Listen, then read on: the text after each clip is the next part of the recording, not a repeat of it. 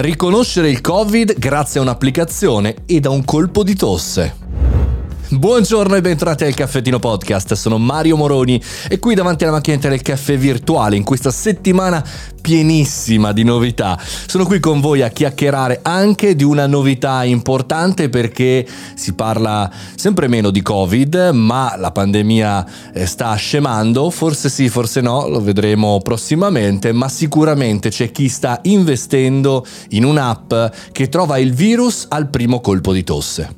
Il gigante Pfizer ha appena investito $116 milioni, una cifra abbastanza consistente per in realtà l'accesso a un algoritmo, una funzionalità, una tecnologia che utilizza questa piccolissima azienda australiana chiamata ResApp, che da tempo si occupa di assistenza sanitaria digitale, ma che per la prima volta ottiene un risultato veramente, veramente interessante. Precisione altissima, il 92% circa, con la stessa efficacia naturalmente tra le diverse varianti, almeno quelle chiaramente conosciute, Omicron e Delta.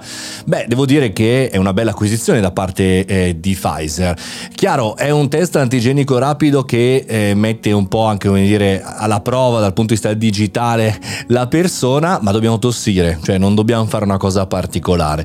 Sembra essere così interessante, tant'è che diciamo questo corteggiamento è passato da 60 milioni a 74 milioni, riporta anche il Corriere, fino a 116 milioni per chiudere l'operazione. Questa applicazione ha utilizzato ore ed ore di studio per imparare, ore ed ore di registrazione di colpi di tosse di persone che avevano o non avevano Covid, per scoprire le differenze di toni, le corde vocali, la forza, la respirazione, il degrado muscolare, insomma tanti elementi per far imparare a quest'app a fare machine learning correttamente.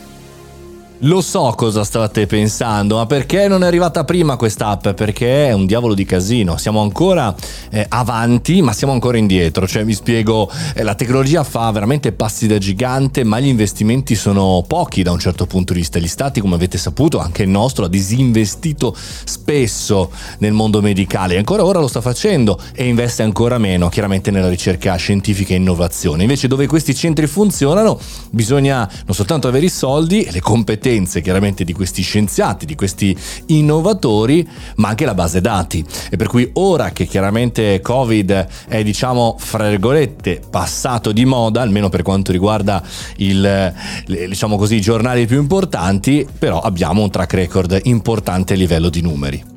Cosa ci portiamo a casa noi professionisti, imprenditori e perché no studenti da questa notizia? Beh, chiaramente che la tecnologia arriva, la tecnologia, se supportata, funziona, e che nel mondo, diciamo così, medicale siamo ancora all'inizio. Siamo ancora in una sorta di medioevo, ma intravediamo la luce, intravediamo il rinascimento, intravediamo la possibilità di risorgere da questo punto di vista.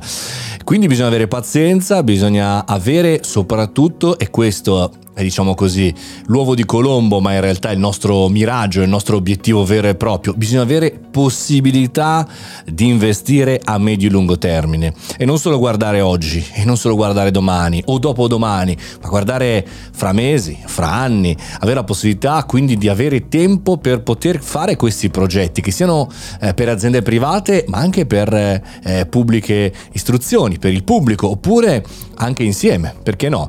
Però bisogna avere da una parte la politica, da una parte l'economia, dall'altra parte soprattutto l'opinione pubblica, che in qualche maniera fa per queste tipologie di scelte medicali una scelta per il futuro e non solo per il presente.